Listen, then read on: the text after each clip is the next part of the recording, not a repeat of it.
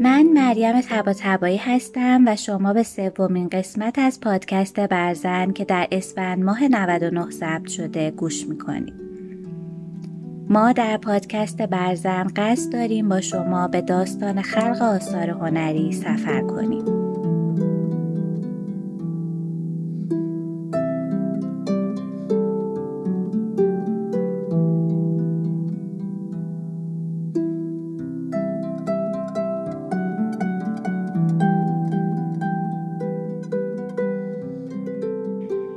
هنگام تولد چنان نحیف بود که قابله فکر کرده بود او مرده و او را روی میز گذاشته بود تا نشان مادرش دهد.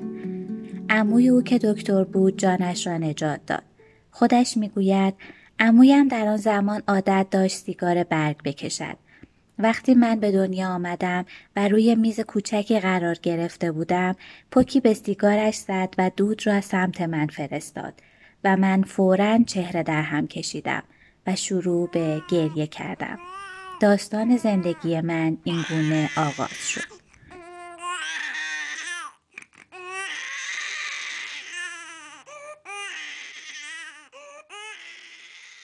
پابلو رویس پیکاسو شاعر، نقاش، طراح صحنه، پیکر تراش، سرامیکار اسپانیایی و یکی از تاثیرگذارترین هنرمندان قرن بیستم در 25 اکتبر 1881 در اسپانیا به دنیا آمد.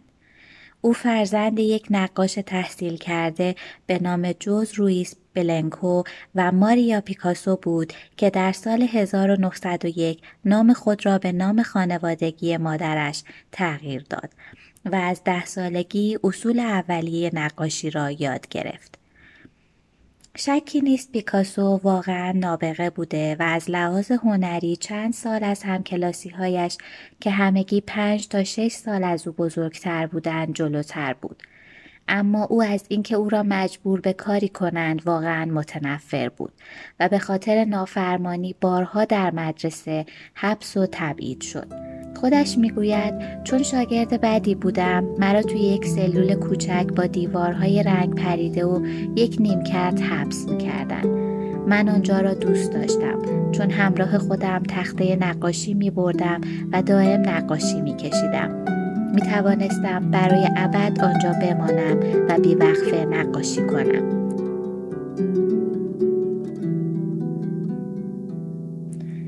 روند شکلگیری شخصیت هنری پیکاسو از نقل مکان آنها به بارسلونا شروع شد. دیدار او از مکانها و گروه های مختلف هنری و بعد ادامه تحصیل او در فرانسه و اقامت او در پاریس در سال 1903 پیش زمینه ای شد تا در سالهای 1906 تا 1910 به اتفاق جورج براک مکتب کوبیسم را پایگذاری کند و برای اولین بار پس از شکلگیری مکتب منتقد فرانسوی لوئیس واکسلس این مکتب را مکعبهای عجیب خواند. نقاشی آنها شامل پالتی از رنگهای زمین یعنی رنگهایی با تون قهوه‌ای بود و آثارشان اشیایی ساختار شکن با فرمهای پیچیده هندسی را به تصویر می‌کشید. بعد از آن در دوره 1912 تا 1919 پیکاسو فرم جدیدی از هنر یعنی کلاژ را به مخاطبان معرفی کرد. او حتی در بسیاری از نقاشی های سبک کوبیسم خود مانند دختری با ماندولین یا زیبای من از فرم انسان نیز استفاده کرد. در همین زمان یعنی دوره‌ای که به آن کوبیسم ترکیبی می‌گفتند جنگ جهانی اول هم شروع شد و تعدادی از دوستان پیکاسو پاریس را ترک کردند. اما او در طول سالهای جنگ در استودیوی خود ماند و به فعالیت هنری خود ادامه داد. اتریش و مجارستان در 28 ژوئیه 1914 به سربستان اعلام جنگ کردند و این باعث به راه افتادن جنگی عالمگیر شد. اما مهمترین صحنه جنگ اروپا در فرانسه بود آلمانی ها از خاک بلژیک گذشتند و به فرانسه حمله بردند. نقشه جنگی ارتش آلمان این بود که برقاسا به فرانسه هجوم ببرد و پاریس را اشغال کند. آلمان سه مرتبه تلاش کرد تا فرانسه را تصرف کند. یک بار در مارن، دیگری در وردن و دوباره در مارن. اما با شکست نهایی آلمانی ها در 1918 در نتیجه حملات متفقین به رهبری مارشال فوش فرانسوی آلمان به ناچار ترک مخاسمه را خواهان شد و در 11 نوامبر 1918 جنگ جهانی اول پایان یافت. در طول این مدت در حدود 65 میلیون نفر بسیج شدند. از این عده 9 میلیون نفر کشته شدند، 22 میلیون نفر معلول و از کار افتاده و 5 میلیون نفر مفقود شدند.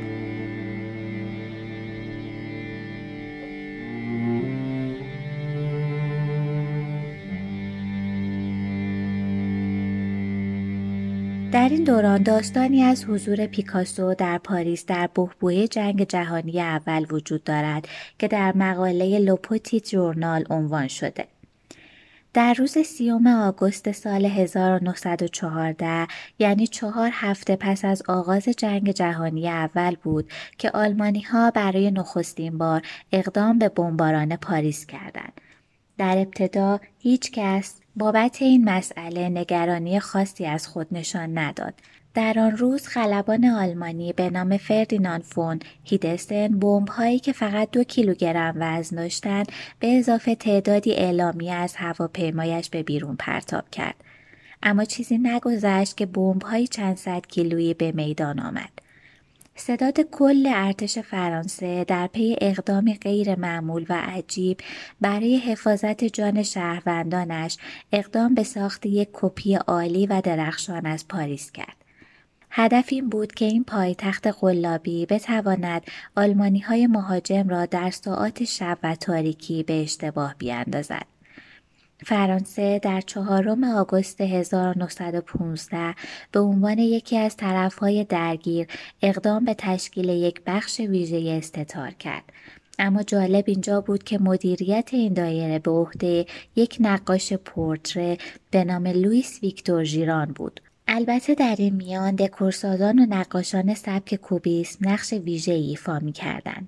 هنگامی که پابلو پیکاسو در سال 1915 در پاریس یک توپ جنگی با رنگ استتار را دید با صدای بلند گفت ما این کار را انجام دادیم.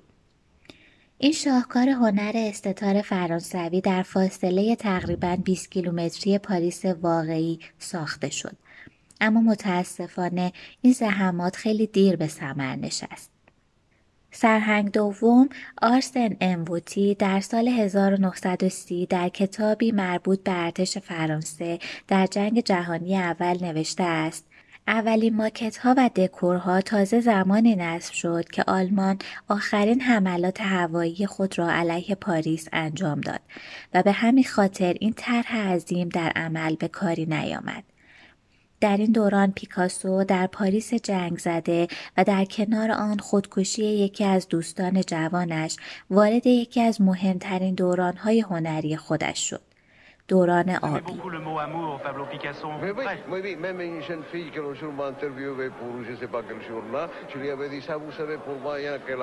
اوضاع بحرانی اروپا، جنگ داخلی اسپانیا و اشغال فرانسه بر موضوع و محتوای هنر او اثری عمیق گذاشت و عناصر اساتیری و نمادین در آثارش رخ نمودند.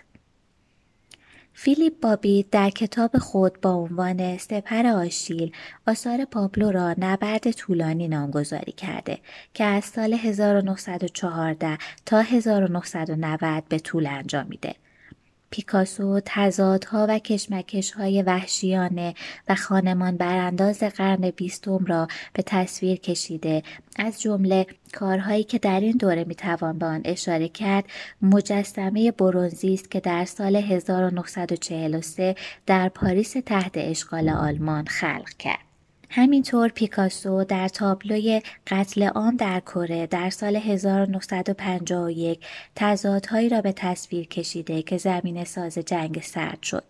در این تابلو کشتار جمعی در شهر سینچوان کره شمالی توسط نیروهای کره جنوبی، کره شمالی و ایالات متحده در طی جنگ را نشان می دهد.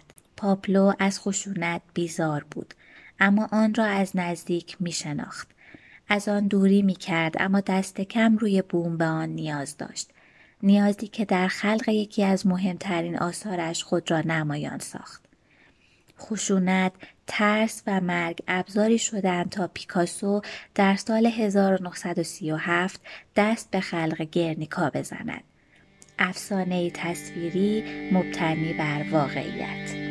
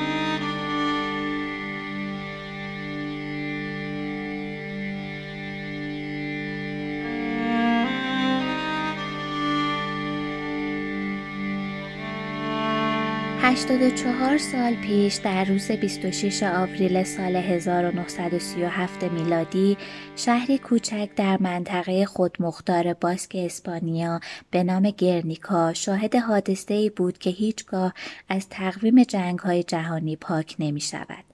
در ساعت 16 و 40 دقیقه و به هنگام درگیری های شدید جنگ های داخلی اسپانیا، هواپیماهای بمبافکن نازی به دستور ژنرال فرانکو شهر گرنیکا در شمال اسپانیا را بمباران کردند. درست در روزی که گفته می‌شد روز بازار هفتگی در این شهر بود. این واقعه اولین بمباران مردم غیرنظامی بود که هزاران قربانی گرفت. در مقاله گرنیکا چگونه آفریده شد اثر جان ریچاردسون گفته شده که حمله و انهدام شهر تاریخی گرنیکا در باسک توسط هرمان گورنیک به عنوان هدیه‌ای برای روز تولد هیتلر در 20 آوریل برنامه ریزی شده بود. و بعد از انهدام شهر و کشتن 1500 انسان بیگناه پیشوا بریشت هوفن که از مشهورترین خلبانان جهان تا آن روز بود دستور داد که مشابه این روش را برای تخریب کامل ورشو به کار ببرد که نتیجهش افروختن جنگ جهانی دوم بود. اما علت اصلی این رخداد به خاطر جنگ داخلی اسپانیا به وقوع پیوست. در واقع این جنگ نتیجه مبارزه دو گروه داخلی ملیگرایان به رهبری ژنرال فرانسیسکو فرانکو و جمهوری خواهان در اسپانیا صورت گرفت. بعد از بالا گرفتن جنگ داخلی و دو دستگی در اسپانیا، کشورهای همسایه فرصت را برای نفوذ و منفعت طلبی به دست آوردند و به این ترتیب شوروی سابق از یک طرف، ایتالیا از سمتی دیگر و حتی آلمان که بعد از جنگ جهانی اول مجبور به پرداخت قرامت بود وارد این معرکه بزرگ شدند. و نتیجه حمایت هیتلر و ورود هزاران داوطلب آلمانی به جنگ داخلی اسپانیا بود که تعداد آنها را 19 هزار سرباز ذکر کردند که برای کمک به ملیگراها اعزام شدند و نام سپاهشان را لژیون گاندور گذاشتند. و سرانجام در تاریخ 26 آوریل آلمان نازی شروع به بمباران شهر کوچک گرنیکا کرد. در این عملیات که به رگین معروف بود 45 هزار کیلوگرم انواع بمب و مواد منفجره بر سر اهالی این شهر ریخته شد و 70 درصد شهر تخریب شد تا نام گرنیکای کوچک بر سر زبانها بیفتد. از طرفی آلمان ها این حمله را آزمایشی برای برآورد قوا و تجهیزات خود می دانستند. در این تاریخ و در بهبوهه جنگ های داخلی و قدرت نمایی ارتش ها و هنگامی که جهان رهبران سیاسی بوی خون و باروت می‌داد با پخش شدن اخبار بمباران این شهر کوچک هنرمند اسپانیایی پابلو پیکاسو که دور از وطن خود در فرانسه بود و تدارک تهیه اثری برای نمایشگاه جهانی در سال 1937 را می‌داد خبر را شنید. نمایشگاه جهانی به میزبانی پاریس در فرانسه برگزار می شد و کشورهای مختلف می توانستند یک قرفه در این نمایشگاه داشته باشند و به نمایش فرهنگ و هنر خود بپردازند. دولت اسپانیا از پیکاسو خواسته بود تا اثری را برای نمایش در قرفه اسپانیا نقاشی کند اما پیکاسو اول ماه مه 1937 که مانند همیشه به سراغ مطبوعات می‌رفت تا اخبار روز را دنبال کند با سه تصویر سیاه و سفید از گرنیک های ویران شده روبرو شد با حروف چینی بزرگی که خبر از بمباران شهر می‌داد. پیکاسو بلافاصله کارگاهی را مناسب تابلوی خود اجاره و آفرینش اثر خود را آغاز کرد. کار نقاشی 4 جون 1937 به اتمام رسید و پیکاسو برای خلق این اثر تنها 35 روز زمان صرف کرد. در این دوران هم دورا که در آن زمان معشوقه پیکاسو بود او را همراهی می‌کرد. دورا از عکاسان معروف زمان بود و تصاویری از پیکاسو در هنگام خلق تابلو گرنیکا به ثبت رساند. رابطه او و پیکاسو نه سال طول کشید و بعدها به عنوان مدل در برخی از نقاشی های او هم حضور داشت. یکی از بزرگترین آثار پابلو در واقع پورتری همین دوشیزه مار است که در آن زمان 29 ساله و 26 سال کوچکتر از پیکاسو بود. این اثر در سال 2006 به فروش رسید به قیمت 59 میلیون دلار. می توانید تصویر نقاشی را به همراه تصویری از دورامار در صفحه اینستاگرام ما ببینید. گرنیکا به مفهوم واقعی کلمه با شکوه است. تمام پرسوناج های تابلو با سایز بزرگتر از حد طبیعی خلق شدند. شش انسان در فضایی تنگ در کنار سه حیوان قرار دارند و همزیستی آنها بسیار شگفتانگیز جلوه می کند. عجیبتر این که رنگی وجود ندارد. گرنیکا تابلوی سیاه و سفید است و این شاید نشأت گرفته از اولین تصاویر غیررنگی است که پیکاسو از بمباران شهر دید و باعث خلق این اثر به سبک عکس های خبری شد که توالی حادثه ای را در کنار یکدیگر به ما نشان می دهد. این اثر در ابعاد عظیم تقریبا نیم در هفت و نیم متر ترسیم شده که جزئیات بسیاری را در خود جای داده و پیکاسو سعی کرده نمادهای بسیاری را که هر بیننده ای می تواند بنا بر برداشت خود آنها را دریافت کند در گوش و کنار این اثر به نمایش درآورد.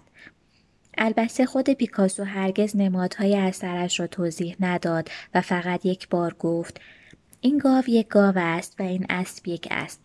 اگر شما معنای خاصی به چیزهای موجود در نقاشی من بدهید ممکن است درست باشد. اما آن منظور من نخواهد بود. من نقاشی را برای خود نقاشی انجام می دهم. من چیزها را آنچنان که هستند نقاشی می کنم.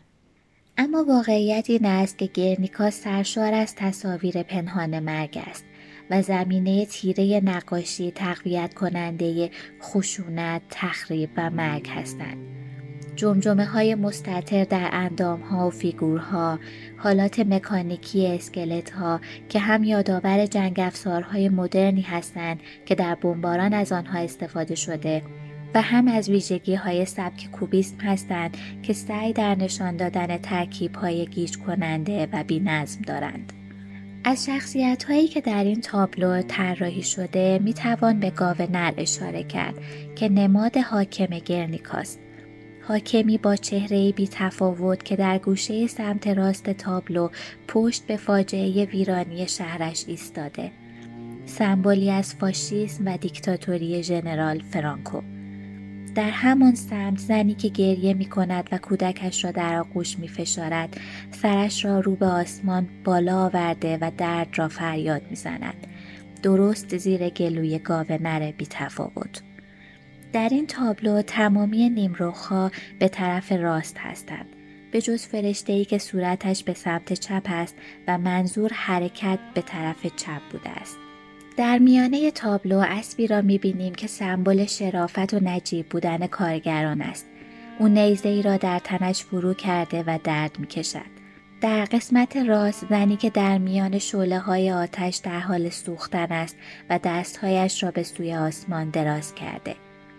در نهایت هم این اثر با ابعاد بسیار بزرگش توجه همگان را به خود جلب کرد تا جایی که در یکی از نمایشگاه ها وقتی یک افسر آلمانی برای نخستین بار نقاشی گرنیکا را می بیند تحت تاثیر آن از پیکاسو می پرسد این کار شماست؟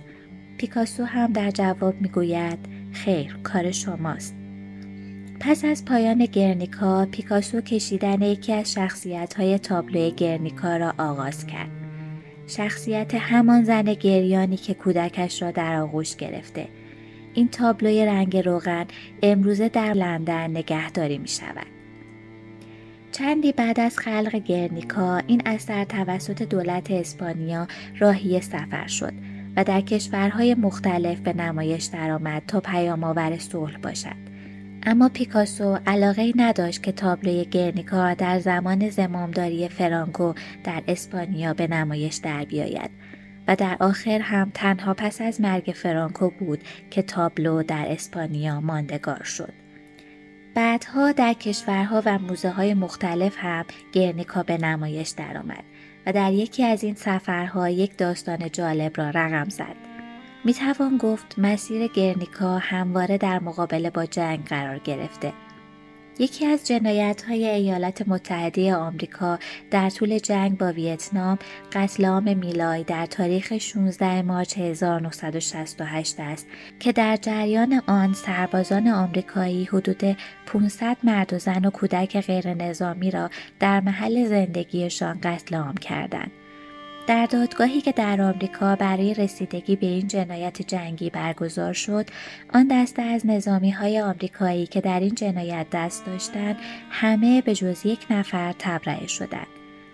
آن یک نفر ویلیام کالی فرمانده بود که دستور این جنایت را صادر کرده بود. پس از محکوم شدن کالی به این حکم حبس ابد رئیس جمهور وقت آمریکا ریچارد نیکسون در نامه دستور آزادی کالی را تا برگزاری دادگاه تجدید نظر صادر کرد در نهایت کالی فقط سه سال را در زندان گذراند و در سال 1976 آزاد شد. در اعتراض به دخالت رئیس جمهور یک هنرمند جوان ایرانی به نام تونی شفرازی در روز 28 فوریه 1974 به موزه هنر مدرن نیویورک رفت و در حالی که فریاد می‌زد موزهدار را صدا کنید. من هنرمند هستم. در مقابل چشمان بیش از چهل نفر با یک اسپری قرمز روی تابلو گرنیکا نوشت Kill lies all. لایه ورنیش روی سطح نقاشی چون سپری نامرئی عمل کرد و رنگ به سطح زیرین نفوذ نکرد و به راحتی پاک شد. شفرازی به پنج سال آزادی مشروط محکوم شد. او در سال 1976 به ایران بازگشت و در خرید آثار هنری برای موزه هنرهای معاصر با کامران دیبا همکاری کرد و بعد از انقلاب به نیویورک بازگشت. و گالری خود را در این شهر تأسیس کرد و به یک مجموعه دار بزرگ هنری تبدیل شد. در اوایل دهه 1980 با هنرمندان بزرگی چون اندی وارهول و ژان میشل باسکیت همکاری داشت. در ادامه توجه هنرمندان به گرنیکا در سال 2008 هم این تابلو عظیم توسط لنا گستیک به صورت سبودی درآورده شد. این روزها گرنیکا در موزه رینا سوفیای مادرید نگهداری می شود. همچنین تصویری فرش بافت از گرنیکا بر سردر سالن شورای امنیت سازمان ملل متحد نصب شده تا اهمیت نمادین این اثر را در حمایت از صلح و نمایش چهره کریه جنگ و فاشیسم نشان دهد.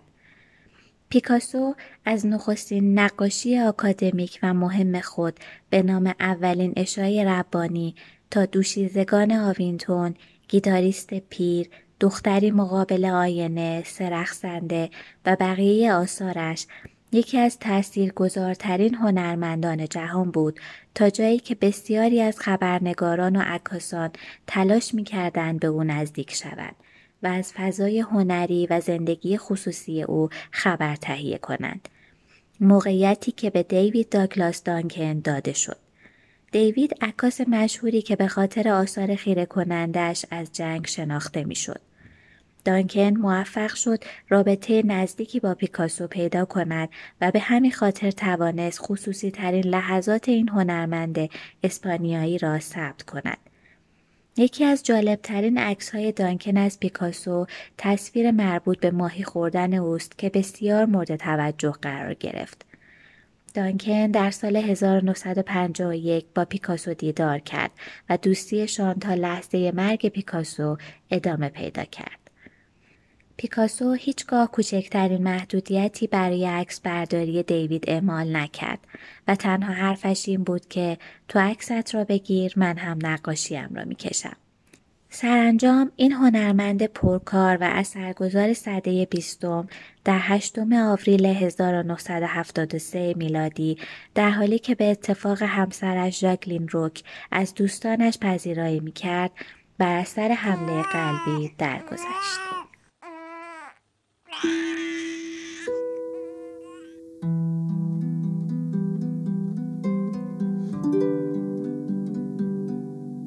که شنیدید سومین قسمت از پادکست برزن بود. برای تولید محتوای این قسمت از این منابع استفاده شد.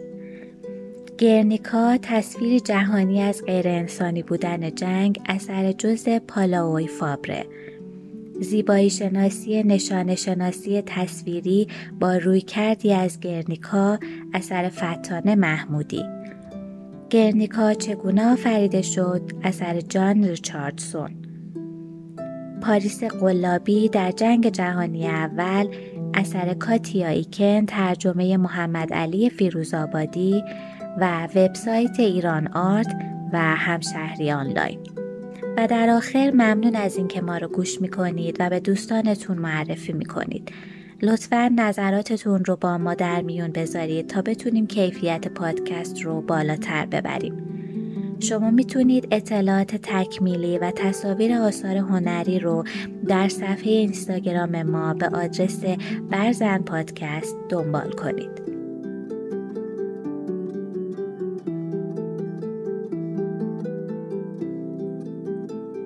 هر تکه از من در گوشه ای از دنیا تیر می کشد. گاهی برای چوبه داری، گاهی برای جوخه آتشی. هر تکه از من دیواری انسانی است. در ذهن تفنگی که تنها به صاحبش جواب پس می دهد. من دیوار فرو ریخته برلینم در اتحاد جماهیر شعرهایم. مجسمه آزادم در ایالات متحده واجه هایم. من جنگ و صلحم در جدال دو نیم کار از مغزم. هر تکه از من در گوشه ای از دنیا آتش جنگ را روشن نگه می دارد.